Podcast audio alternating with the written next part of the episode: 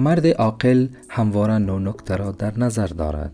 روشن دیدن خوب گوش دادن مهربان سخن گفتن آداب داشتن راستگو بودن انجام وظیفه کردن پرسیدن هنگام تردید خود را از خشم دور نگه داشتن و در عین موفقیت عادل و منصف بودن.